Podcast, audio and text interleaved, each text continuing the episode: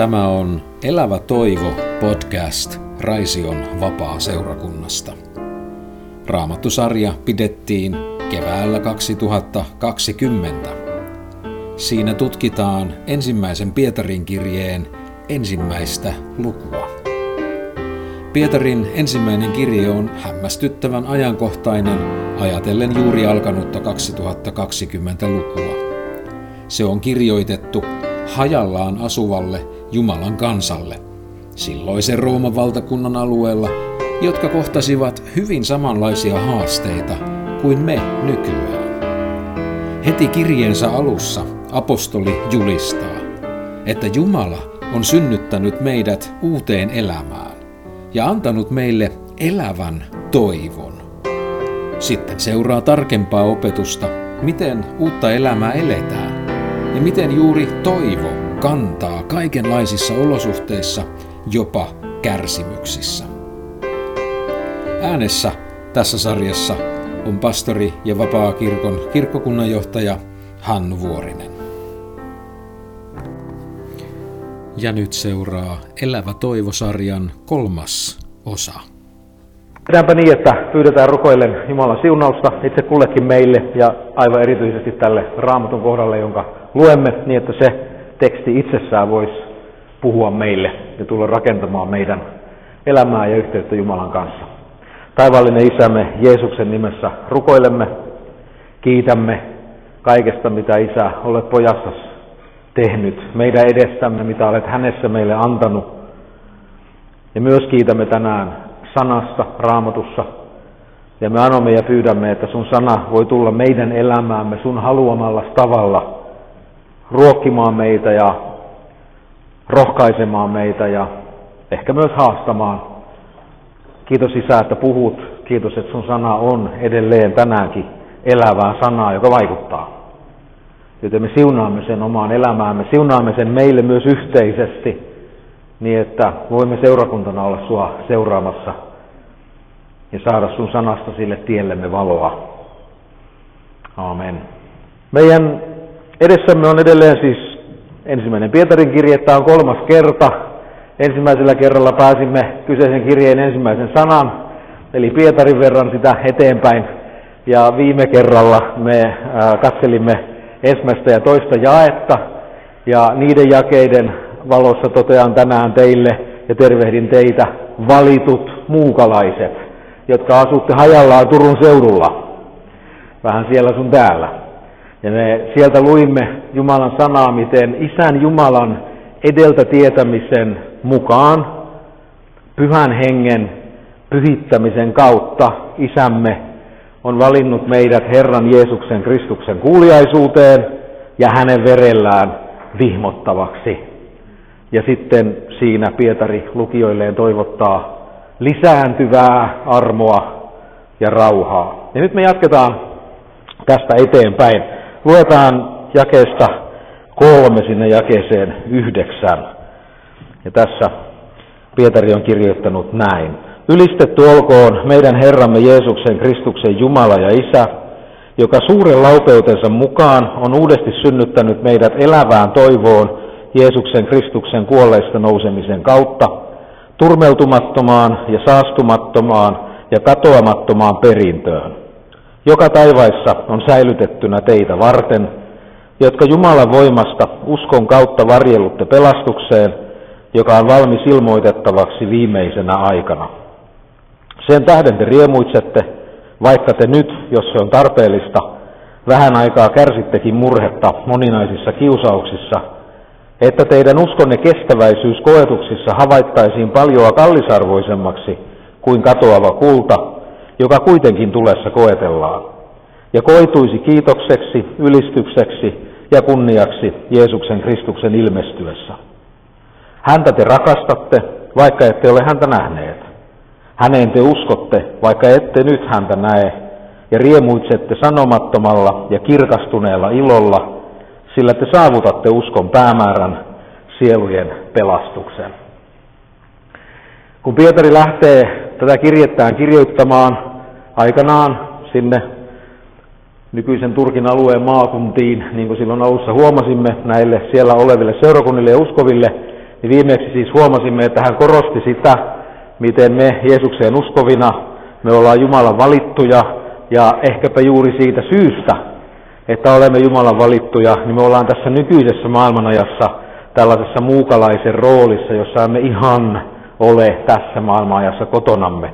Havaitsimme se johtuvan siitä, kun meidän kansalaisuutemme on taivaissa, ja koska tämä uusi maailma ei vielä ole koittanut, vaan sitä odotamme, niin tämän seurauksena tämmöinen määrätylainen niin kuin, maahanmuuttajafiilis meitä, meihin liittyy Jumalan kansana. Ja havaitsimme sen, että mitä pelastukseen tulee, siihen, että me saadaan olla Jumalan yhteydessä ja saadaan odottaa sinne Jumalan kotiin pääsyä kerran, me ollaan tällä tavalla pelastuneita, niin se pelastusteko, se on Jumalan teko. Eli siinä alussa viimeksi huomasimme, että Isä, Poika ja Pyhä Henki, kolmiyhteinen Jumala itse, on tämä pelastuksen aikaan saaja. Puhuttiin Isä Jumalasta, Pyhästä Hengestä ja puhutaan Jeesuksesta, meidän vapahtajasta. Jumala on aikaansaaja. Ja nyt tässä tekstissä, jonka luin, niin siinä kun katselet sitä heti alkua kolmannessa jakeessa, ylistetty olkoon meidän Herramme Jeesuksen Kristuksen Jumala ja Isä, joka on suuren laupeutensa kautta uudesti synnyttänyt meidät elävään toivoon ja niin edespäin. Näemme, että Pietari edelleenkin ikään kuin alleviivaa tai korostaa täsmälleen samaa kuin siinä toisessa jakeessa. Eli kysynpä tässä jälleen tämän tekstin valossa, kuka tässä on pääosassa? Onko se ihminen?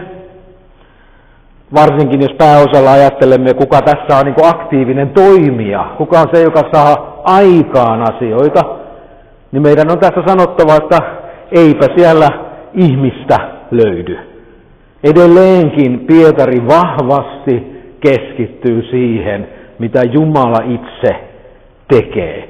Ja avaa tätä Jumalan toimintaa meille, niin että ymmärrämme sitä paremmin.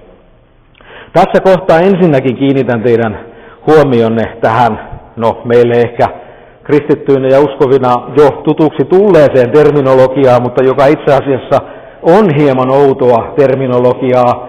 Nimittäin tässähän puhutaan uudesti syntymisestä, eikö? Niinhän tässä Pietari meille sanoo. Jumala on uudesti synnyttänyt teidät. Ja nimenomaan korostetaan, että se on isän Jumalan aikaan saama. No, tässä varmaan tulee useimmille meille, ellei kaikillekin, vähän niin kuin kertauksena muistutusta tällaisesta raamatun tärkeästä totuudesta, mutta niin kuin raamatun tekstien äärellä usein me tarvitaan tämän kaltaista muistutusta. Miksi ihmeessä ihmisen pitäisi syntyä uudelleen? siis jos kerran olemme olemassa, niin kyllähän me sitten olemme syntyneet.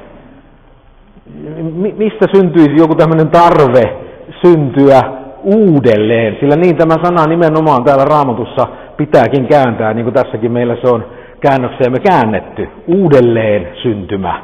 Miksi pitäisi syntyä uudelleen?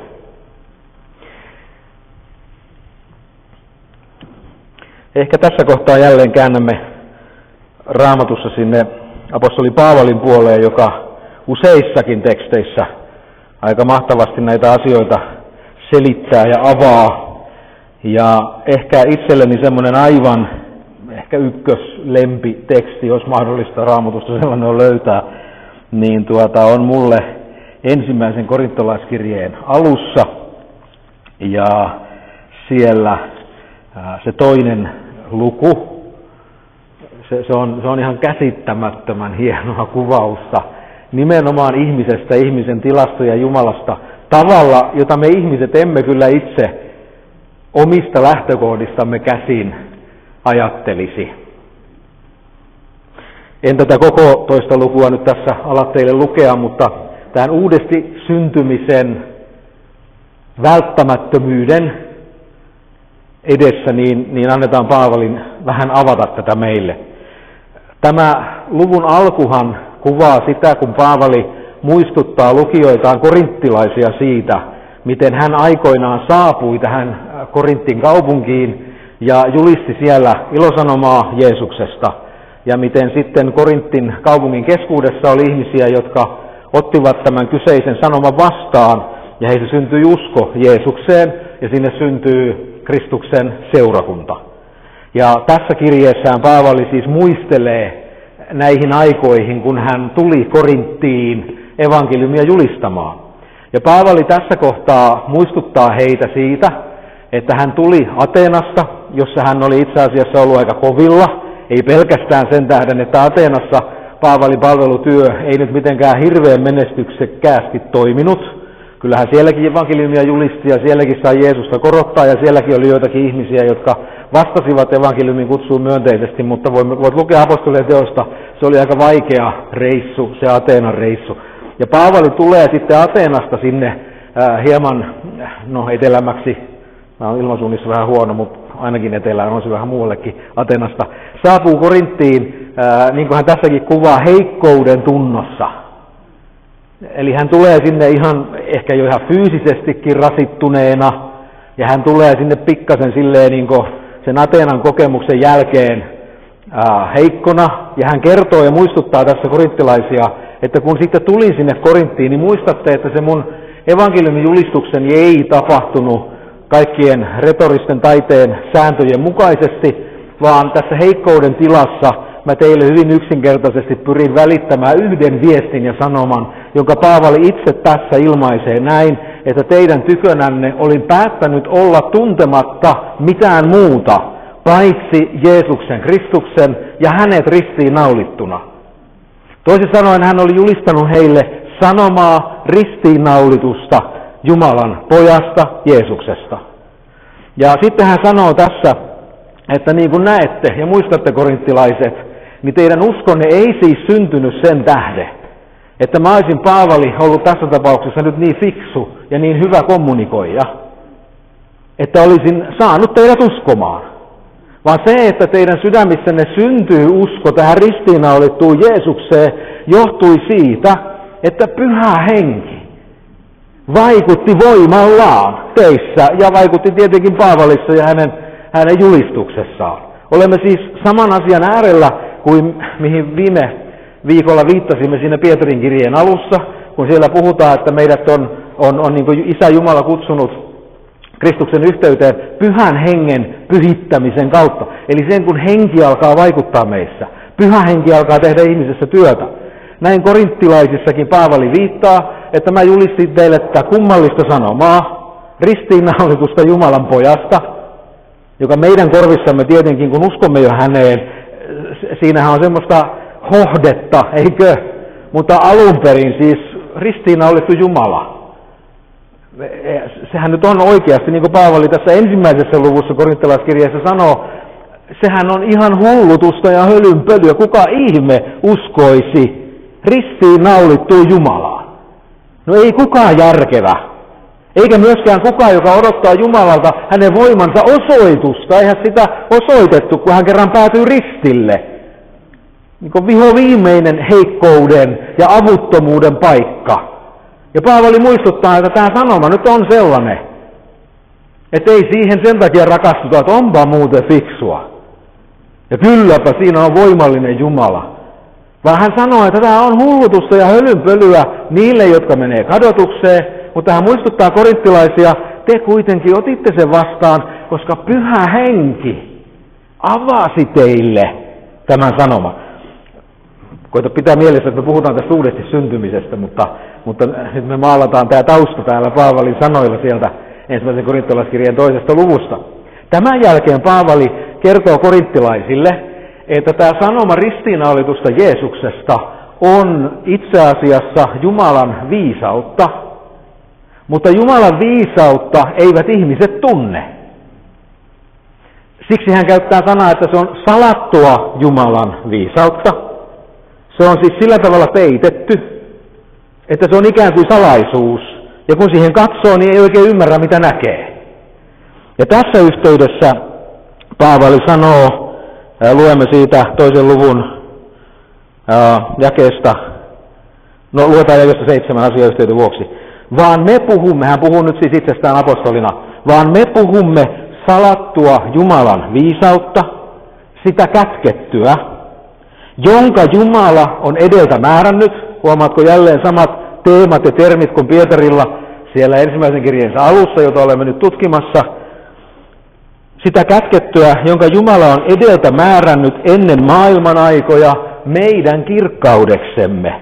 Sitä, jota ei kukaan tämän maailman valtiasta ole tuntenut, sillä he jos olisivat tunteneet, eivät olisi kirkkauden Herraa ristiinnaulitneet, vaan niin kuin kirjoitettu on, kuuntelepa, se, mitä silmä ei ole nähnyt, mitä korva ei ole kuullut, mikä ei ole ihmisen sydämeen noussut, ja minkä Jumala on valmistanut niille, jotka häntä rakastavat. Siis tämä sitaatti, minkä nyt viimeksi luin, ei suoranaisesti tässä asiayhteydessä liity siihen kuuluisaan taivaan valtakuntaan, jota me emme ole vielä nähneet.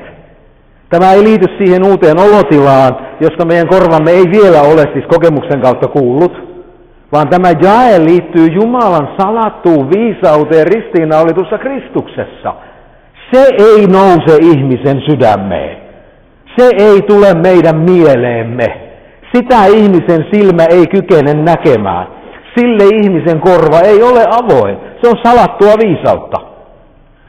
Mutta mitä sanottiin jakeessa 10, eli siis seuraavassa jakeessa.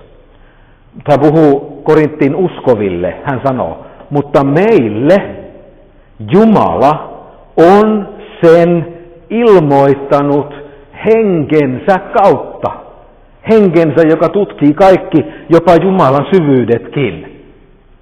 Siis pyhä henki pyhän hengen voima evankeliumin julistukseen liittyen saattaa ihmisissä saada aikaan tämän, että ihminen hengen avulla kuulee evankeliumissa Jumalan kutsun, näkee siinä Jumalan viisauden ja näkee ristiin naulitussa Jumalan pojassa Jumalan voima.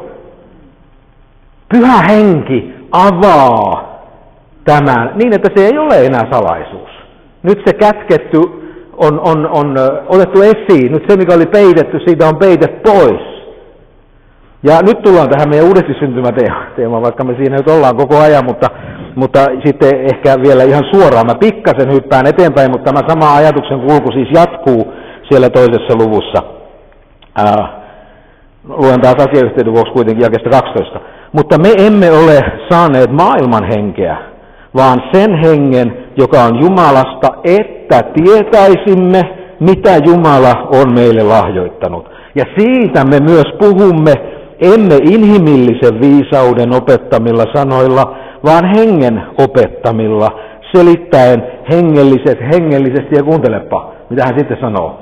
Mutta luonnollinen ihminen ei voi ottaa vastaan sitä, mikä Jumalan hengen on, sillä se on hänelle hullutus. Eikä hän voi sitä ymmärtää, koska se on tutkisteltava hengellisesti. Mutta hengellinen ihminen sitä vastoin tutkistelee kaiken. Luonnollinen ihminen ja hengellinen ihminen, niistä Paavali tässä sanoo. Tämä termi luonnollinen ihminen on meidän käännös.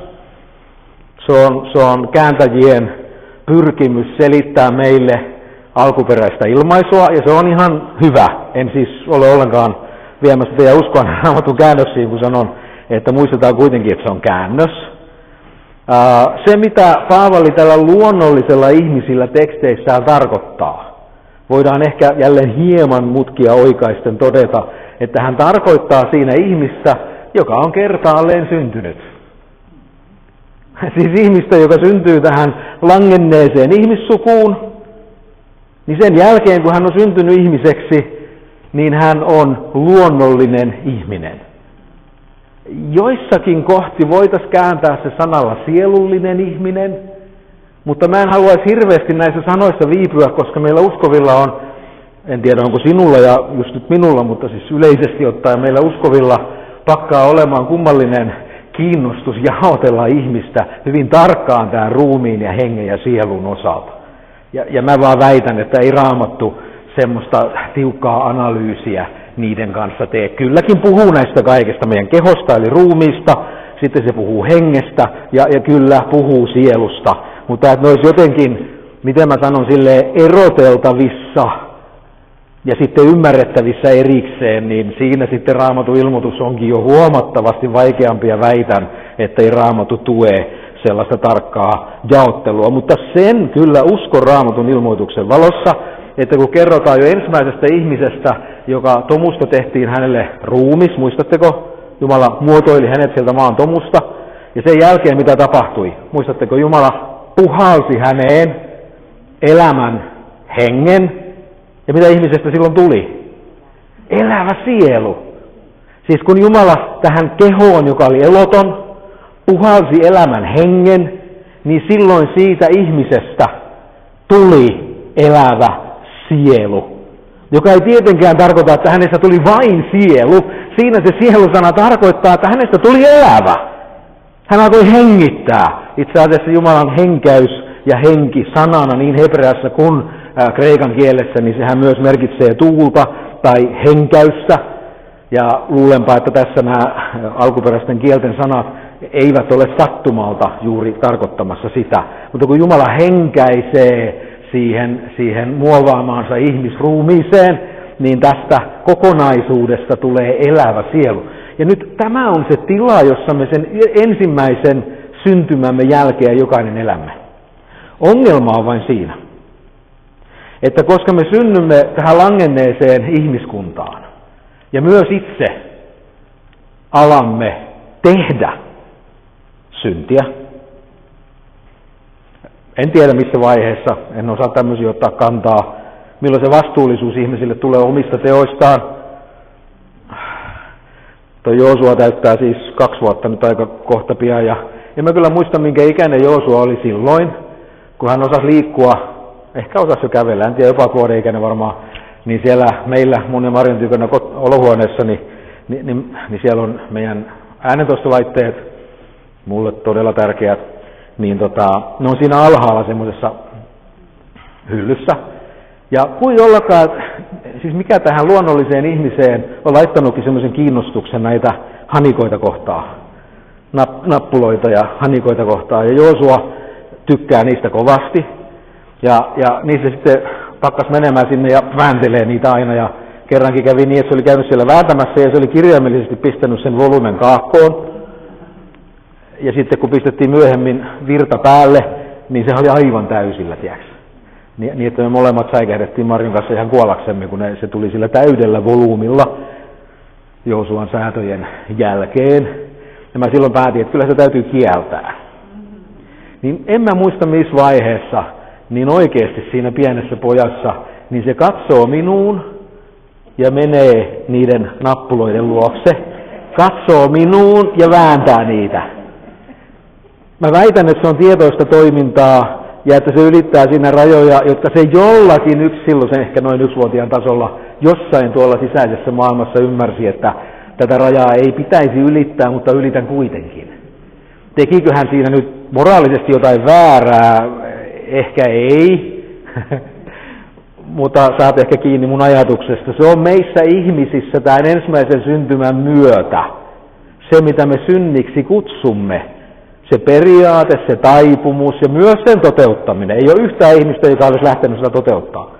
Joka olisi elänyt vaikka edes 12-vuotiaaksi sanonut, että en ole koskaan toteuttanut sitä haluani rikkoa, tehdä väärin tai, jotakin vastaavaa. Eli kaikki meistä olemme siis luonnollisina ihmisinä seuranneet sitä tietä ja, ja toteuttaneet sitä. Sataprosenttisesti jokainen. Joten luonnollinen ihminen, tämä sielullinen ihminen, jos sitä sanaa nyt halutaan käyttää, on ensimmäisen syntymänsä perusteella tilassa, jossa Jumalan taholta ei ole odotettavissa mitään muuta kuin oikeutettu tuomio. Koska se, mikä on väärin, missä väärin olemme tehneet ja toimineet tai ajatelleet tai asennoituneet, siitä me ollaan Jumalalle tilissä, ää, tilillä. Ja se on muuten mielenkiintoista meistä ihmisistä, eikö? Väitän näin, että oikeastaan jokainen ihminen edellyttää ja haluaa, että oikeudenmukaisuus tapahtuu. Meitä kismittää se, että maailmassa näyttää siltä, että niin usein ne, jotka rikkovat ja tekevät pahaa, pääsevät pälkähästä eikä ne aina joudu vastaamaan teoista. Ja me ollaan kaikki sitä mieltä, että ne pitäisi saattaa tilille. No, me uskovat tiedämme, että kyllä jokainen saatetaan tilille. Tässä maailmassa ei ole yhtään pahantekijää, väärintekijää, kaltoinkohtelijaa, joka ei joutuisi tilille tekemisistään Jumala edessä. Koska Jumala on oikeudenmukainen. Koska hän on ehdottoman oikeudenmukainen. No, mutta sitten kun me siirrämme sen näistä ilkimyksistä, niitä on jossain muualla, ja, ja otamme peilin ja katsomme itseemme, en tiedä mitkä ne sun hanikat on ollut. Tosiasia on se, että tässä tilassa, jossa me ensimmäisen syntymän perusteella elämme, niin oikeasti Jumalan pitää meidät tuomita. Muuten hänen täytyy lakata olemasta Jumala, koska sitten hänen täytyy tinkiä oikeudenmukaisuudesta. Eikä hän sitä voi tehdä. Siksi me ollaan oikeutetun tuomion alla. Ja tästä syystä meidän pitää syntyä uudelleen. Tästä syystä täytyy tapahtua jotain dramaattista, joka tekee meistä uuden. Ja juuri sellaista sanaa Raamattu käyttää. Uudelleen syntymä. Se tapahtuu, kun evankeliumi tulee sydämeemme, jossa pyhä henki sen avaa, niin kuin Lyydian kohdalla aikanaan. Ja sitten, niin kuin Lyydia aikanaan, kun Jumala oli avannut hänen sydämensä, niin hän saattoi ottaa vaarin kuulemastaan evankeliumista.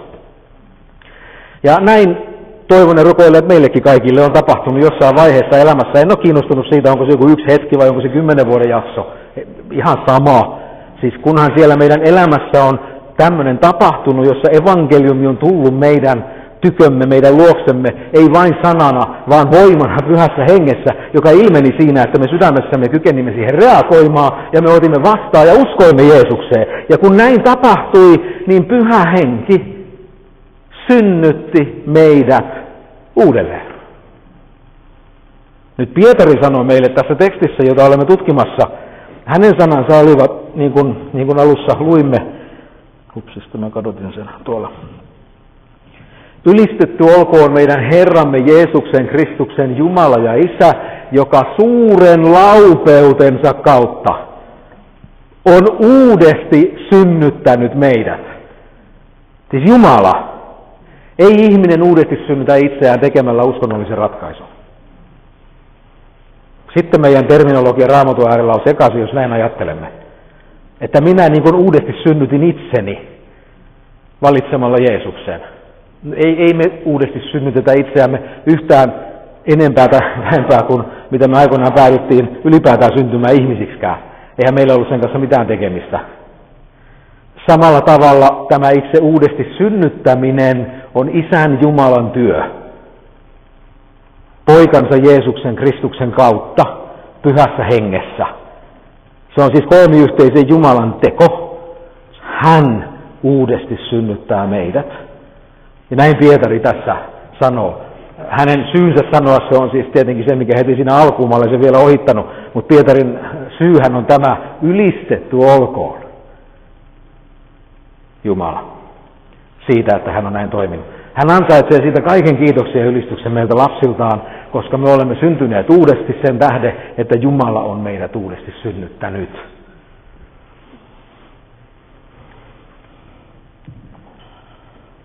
Ja niin meistä on tullut, niin kuin nyt Paavalin terminologiaan palatakseni siellä ensimmäisen korintolaiskirjan toisessa luvussa, nyt meistä on tullut hengellisiä ihmisiä.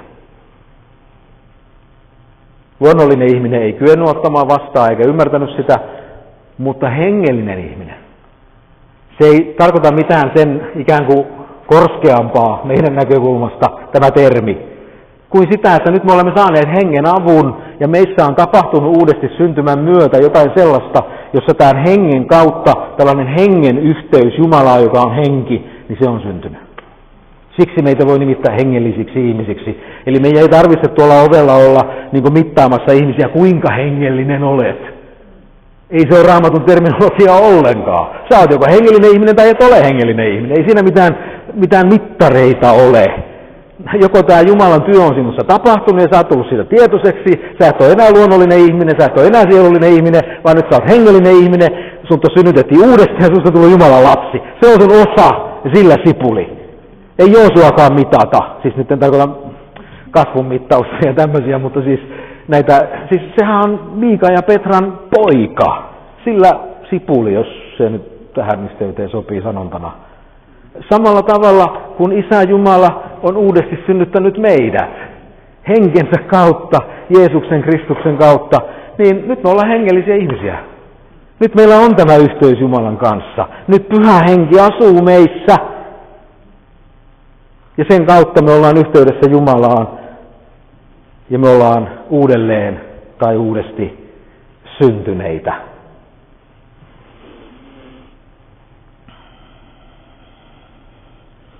Siksi kaikki ylistys ja kiitos tästä ihmeestä kuuluu yksin ja ainoastaan isälle, pojalle ja pyhälle hengelle.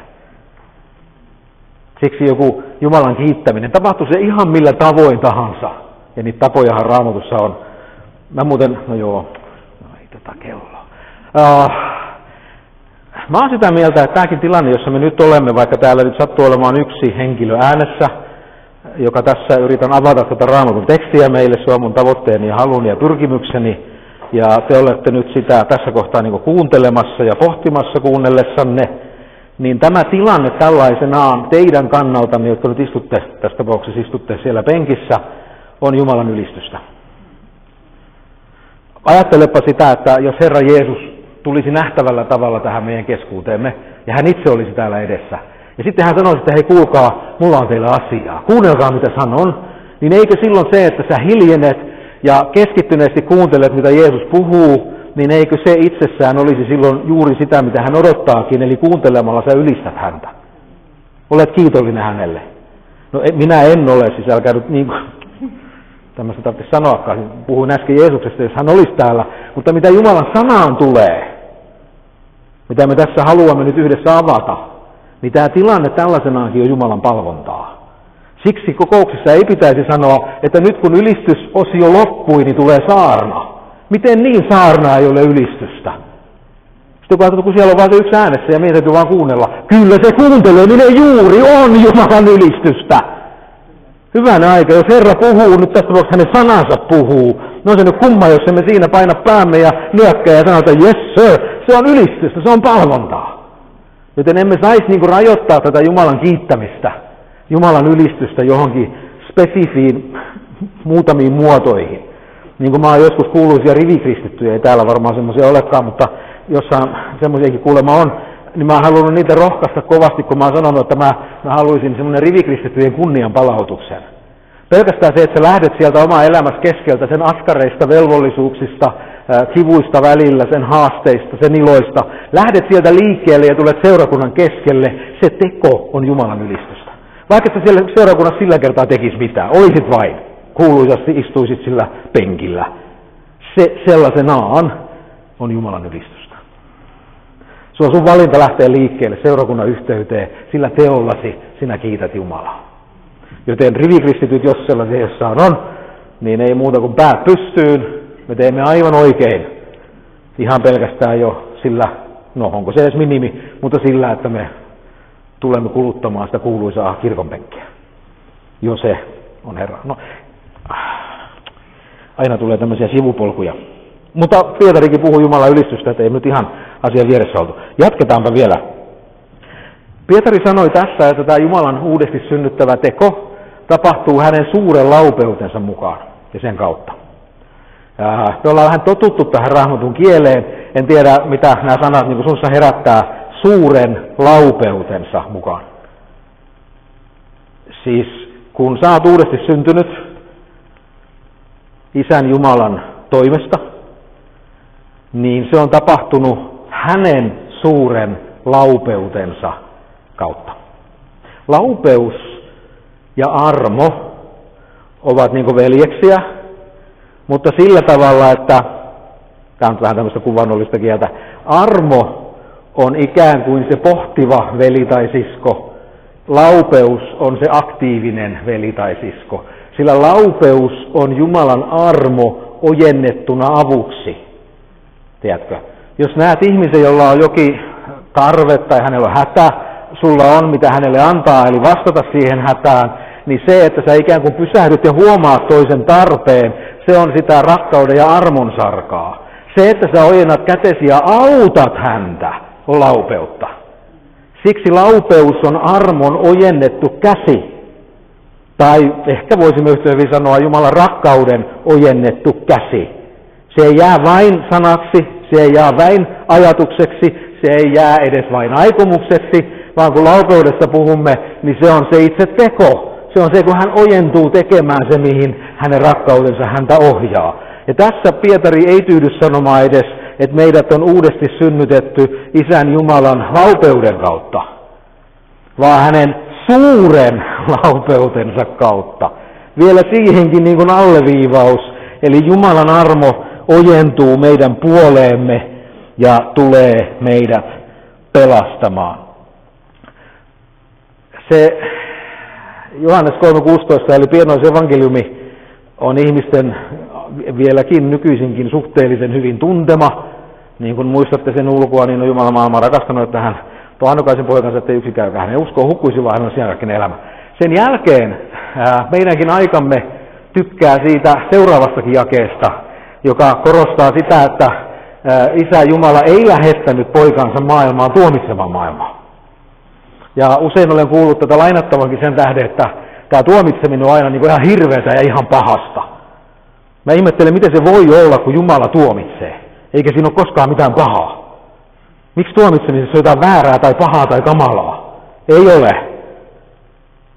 Tekopyhyydessä on kaikki kamalaa. ja, ja semmoisessa ihmisen oma hyvyydessä, joka lähestyy ihmistä niin kuin täältä yläviistosta sinne toiseen. Emme puhu nyt semmoisesta, me puhumme oikeudenmukaisuudesta, johon tuomitseminen aina liittyy. Ja kyllä Jumala on oikeudenmukainen ja tuomitsee. Mutta meidän aikammekin tykkää siitä, kun siinähän sanotaan meille, että Jumala niin rakasti maailmaa, ja sitten se vielä sanoo, että eihän Jumala lähettänyt poikansa maailmaa tuomitsemaan maailmaa, vaan että maailma hänen kauttaan pelastuisi. Mutta mitä sanotaan sen jälkeen siinä Johanneksen kolmannessa? Se kertoo meille syyn, miksi Jumalan poika ei tarvinnut lähettää tuomitsemaan maailmaa, kun siellä suoraan sanotaan, maailma oli jo tuomittu. Se oli jo tuomittu valmiiksi, siis Jumalan toimesta. Maailma oli valmiiksi tuomitussa olotilassa synnin tähden. Ja nyt kun Jumala lähettää poikansa, niin ei hän tarvinnutkaan lähettää tuomitsemaan maailmaa, joka oli maailman luonnollinen olotila, vaan nimenomaan pelastamaan maailmaa. Ottamaan se tuomio vastaan, niin kuin Jeesus teki meidän sijastamme ja meidän puolestamme ja siten pelastamaan meidät. Ja kun me puhumme Jumalan suuresta laupeudesta, niin me puhumme todella suuresta laupeudesta, koska se merkitsi sitä, että hän itse tulee pojassaan ihmiseksi. Ja elää ihmisen elämän. Ja sitten tämän ihmisen elämän, joka on täysin viaton ja täydellinen, hän uhraa kuolemaan asti ja menee meidän sijastamme ristille ja kärsii meidän rangaistuksemme ja tuomiomme Jumalan isänsä edessä. Todella puhumme suuresta laupeudesta, jolla Jumalan rakkaus ojentautui tänne hukkuvan, kadotetun maailman meidän puoleemme. Ja tämän Jumalan teon kautta hän on uudesti synnyttänyt meidät. Sen tähden on, on täysi syy käyttää sanaa suuri laupeus. No, Pietarihan tässä jatkaa, eli tämä uudesti syntyminen, pääsy Jumalan yhteyteen, syntyminen hänen lapsekseen, pääsy tähän hengellisen ihmisen olotilaan, joka Jumalan toimesta on nyt tapahtunut. Se ei ikään kuin ole sellainen asia, joka katsoo taaksepäin. Mehän usein katsomme, vähän riippuu kyllä ihmisen niin kuin kuljetusta tiestä ja elämästä, missä kohtaa tai missä olosuhteissa olemme ehkä tulleet uskoon Seuraava esimerkki on jo aika vanha aikainen, eli en tiedä toimiiko tämä edes nykyisi, nykyisessä ajassa kauhean hyvin. Mutta niin perinteisesti tämmöisen herätyskristillisyyden piirissä me olemme erityisesti tykänneet sen kaltaisista todistuksista, eli uskoon tulo kautta uudesti syntymiskuvauksista, joissa nimenomaan on korostettu sitä, miten synkkää ja mustaa ja kamalaa ja syntistä ja kaikkea se elämä olikaan. Mutta sitten tulin uskoon ja kaikki muuttui. No sitten usein siihen tulee se piste, eli ei kerrota, että eihän kaikki kerralla muuttunut. Ei kenelläkään. Itse asiassa Raamatukin tunnustaa sen, kun se kutsuu meitä opetuslapsiksi, eli oppilaiksi. Eihän oppilaiden tarvitse enää oppia, jos ne on kaiken oppinut, jos ne on niin mestareita. Kaikkihan me ollaan sen jälkeen, kun me synnyimme, lähteneet kulkemaan tätä tietä. Mutta tähän meidän perinteeseen on jossain määrin kuulunut tähän uudesti syntymiseen liittyvä sellainen niin taaksepäin katsomisen aspekti, joka toki määrättyyn pisteeseen asti on ihan ok. Sehän voi olla juuri myös kaikukoppa sille kiittämiselle, kun saa se uusi elämä. Toki. Mutta tämä raamatun paikka ei kuitenkaan tässä katsokaan taakse, kun se puhuu uudesti syntymisestä, vaan miten Pietari sanoi, Isä Jumala on uudesti synnyttänyt meidät elävään toivoon Herramme Jeesuksen Kristuksen kuolleista nousemisen kautta. Siis meidät on uudesti synnytetty johonkin. Ihan niin, kyllä tämä allegoria toimii aika hyvin. Eihän se, kun se lapsi on syntynyt, niin kyllä me oikeasti toivomme, että se siitä vähän kasvaakin. Siis kyllähän me toivotaan, että siitä mennään niin eteenpäin tässä ihmisen elämässä. Uskovaisen kohdalla niin iloisia kuin me olemme, kun ihmisiä tulisi uskoa, syntyisivät uudesti ylhäältä, niin kyllähän sen jälkeen se vasta alkaa, eikö? Sittenhän vasta ollaan sillä tiellä, millä aletaan kulkea ja mennä eteenpäin. Siitähän se opetuslapsen prosessi alkaa. Ja tähän Pietari osaltaan tässä mielestäni tekstissämme viittaa sanomalla, että meidät on uudesti synnytetty elävään toivoon Jeesuksen Kristuksen kuolleista nousemisen kautta. Me olemme syntyneet jotakin varten, johonkin. Ja Pietari, ja tässä kohtaa uskaltaisin rohkeasti väittää raamattu, sanoo, että me olemme syntyneet elävään toivoon.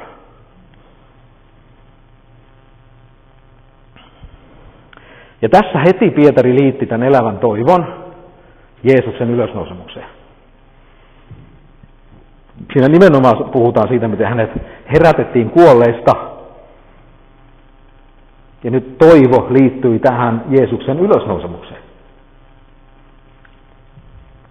Ja jos luemme, niin kuin jo teimme, mutta edelleenkin sen seuraavan jakeen, niin meidänkin kääntäjät on tässä ihan hyvin pistänyt tähän pilkun, ainakin tässä käännöksessä.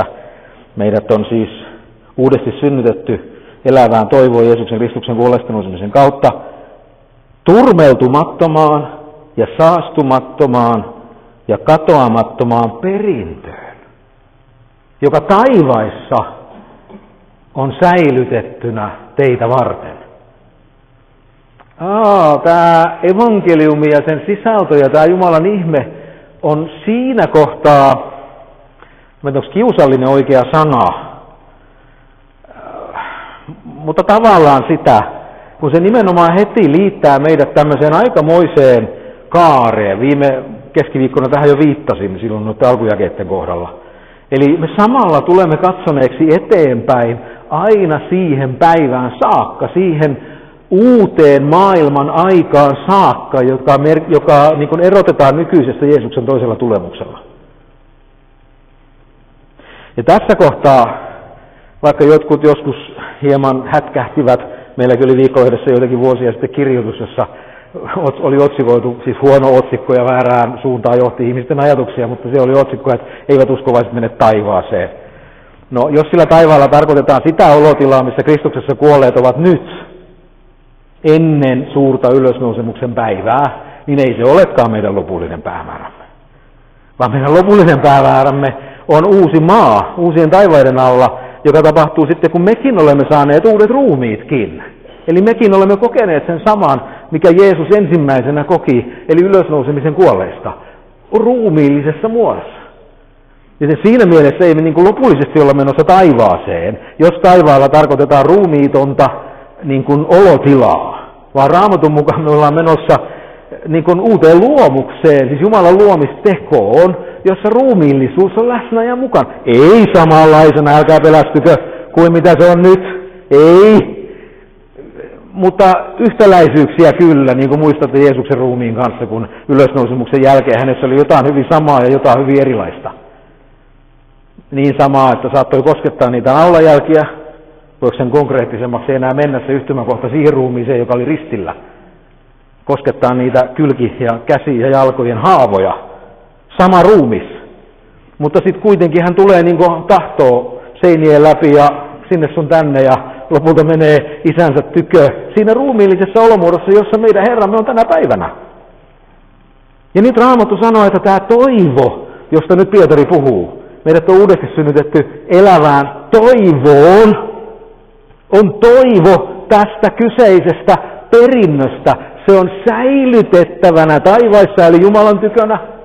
Mutta niin kuin kielenkäyttö tässä Pietarin kirjeessäkin paljastaa, se tulee, se, se, no riippuu mikä kohta otetaan, se ilmoitetaan, se tulee esille viimeisinä aikoina. Saatteko kiinni tästä toivosta? Nyt ei sanota, että uudesti syntynyt ihminen on aina toiveikas. No ehkä niinkin voisi toivoa, mutta tota, ei tämä suoranaisesti tarkoita jotain, tiedätkö, tunnetta tai edes ihmisen persoonallisuuteenkin mahdollisesti liittyvää tapaa katsella hieman pessimisesti tai hyvin optimisti asioihin. Eli onnellisia optimisti uskovat, koska he näyttäisivät olevan niitä todellisia uskovaisia, johon täynnä toivoa. Voi meitä pessimisti uskovaisia, kun me nyt ollaan tämmöisiä sitten, eikä oikein osoita toivoa. Ei tässä puhuta mistään tämmöisestä toivosta.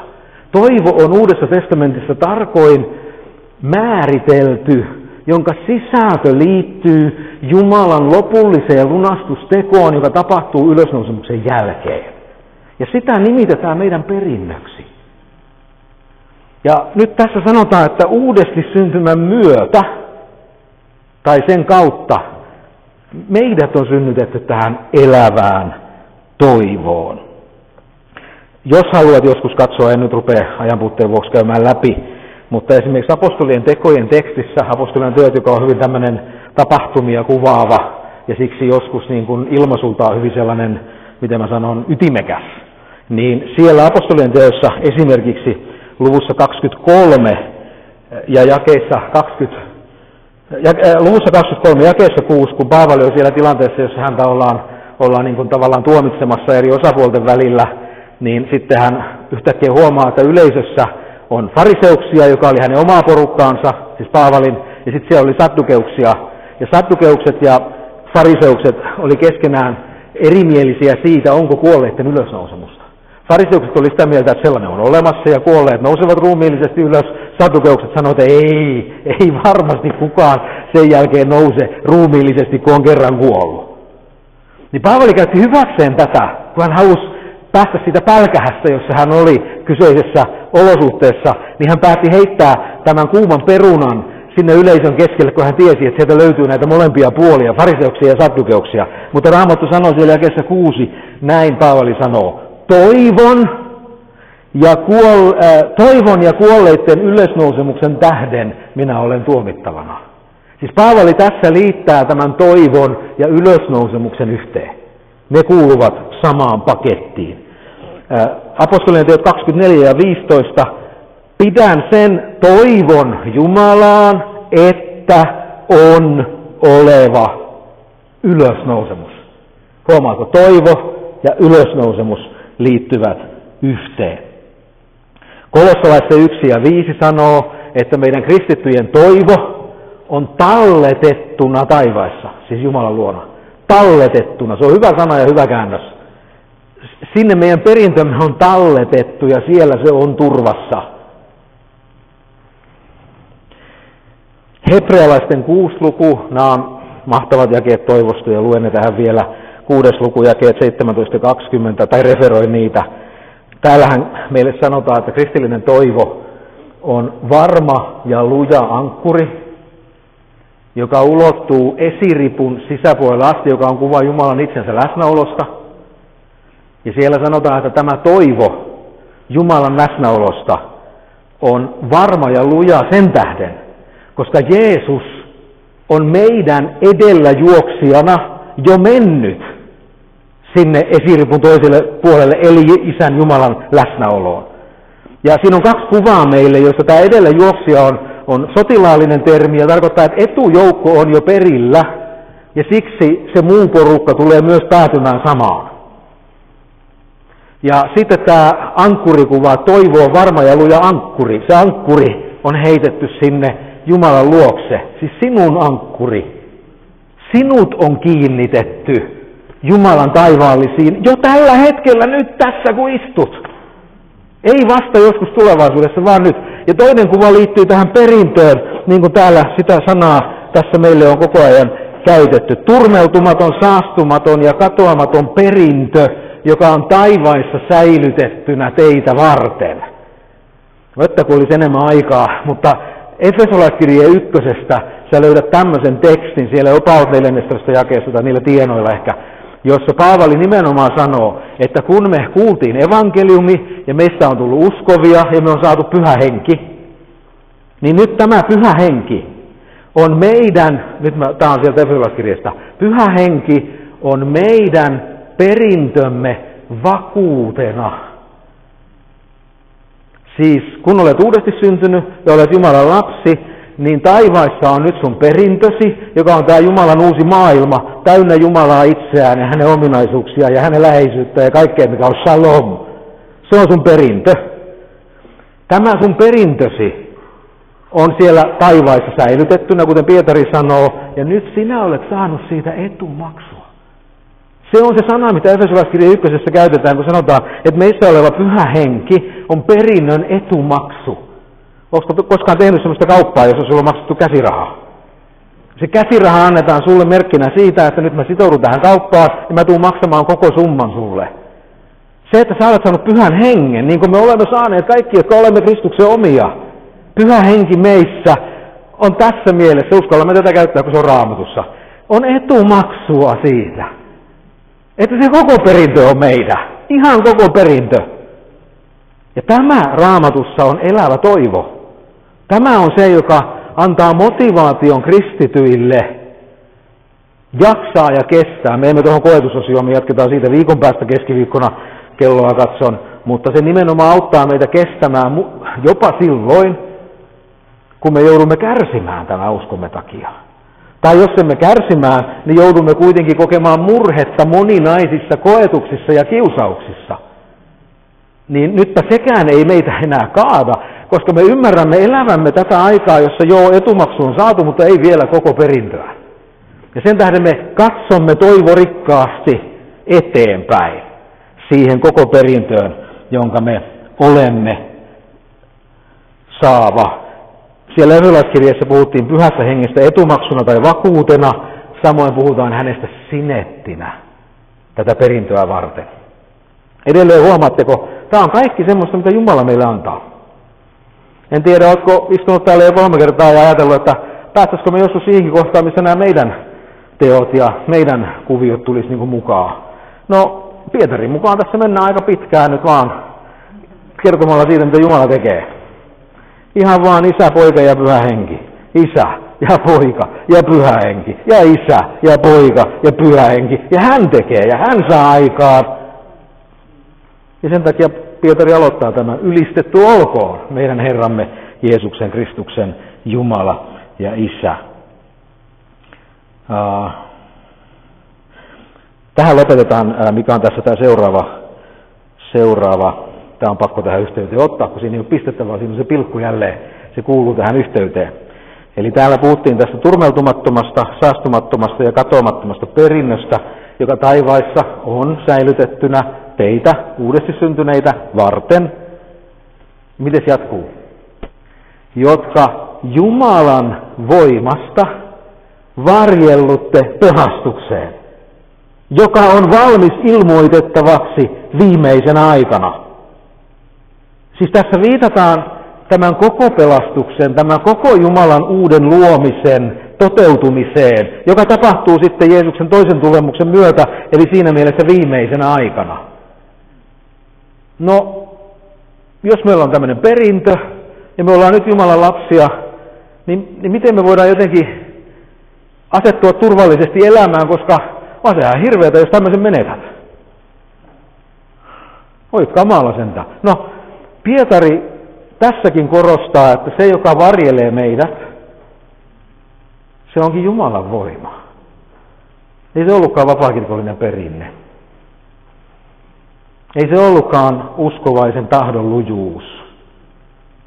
Ei se ollutkaan joku tämän tyyppinen meistä kumpuava ja meihin liittyvä ominaisuus ja piirre, vaan Pietari se vaan jaksaa ja uskaltaa rohkeasti sanoa, että me Jumalan voimasta, kyllä uskon kautta, me katsotaan ensi viikolla tätä, kun tullaan näihin kestäväisyys- ja koetushommiin, mutta Jumalan voimasta uskon kautta varjellumme pelastukseen, siis ihan siihen lopulliseen asti, siihen mikä on valmis ilmoitettavaksi viimeisenä aikana, eli kun se toivo täyttyy. Joten elävä toivo on meille tällainen elämää kantava, motivoiva, turvaa antava Jumalan lahja, johon ei koskaan saa pistää koon tilalle eetä ja muuttaa toivoa toiveeksi.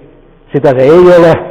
Se on varma ja luja toivo ja se on tämä perintö ja me olemme sen saaneet Kristuksessa ja nyt Jumalan voima varjelee meitä, jotka uskomme ja siksi me voidaan olla vakuuttuneita siitä ja turvassa, että me ollaan menossa sinne Jumalan uuteen maailmaan.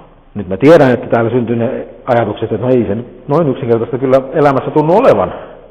Ei niin. Pietari on kyllä ihan hyvä paimen ja siksi ensi keskiviikkona me katselemme murhetta, kärsimystä, kohetusta, kiusausta, koska kaikki tämä on meille yhtä lailla tuttua ja miten se liittyy tähän elävässä toivossa elämiseen.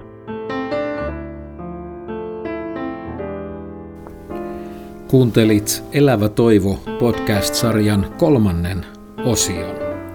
Tervetuloa jälleen kuuntelemaan osaa neljä.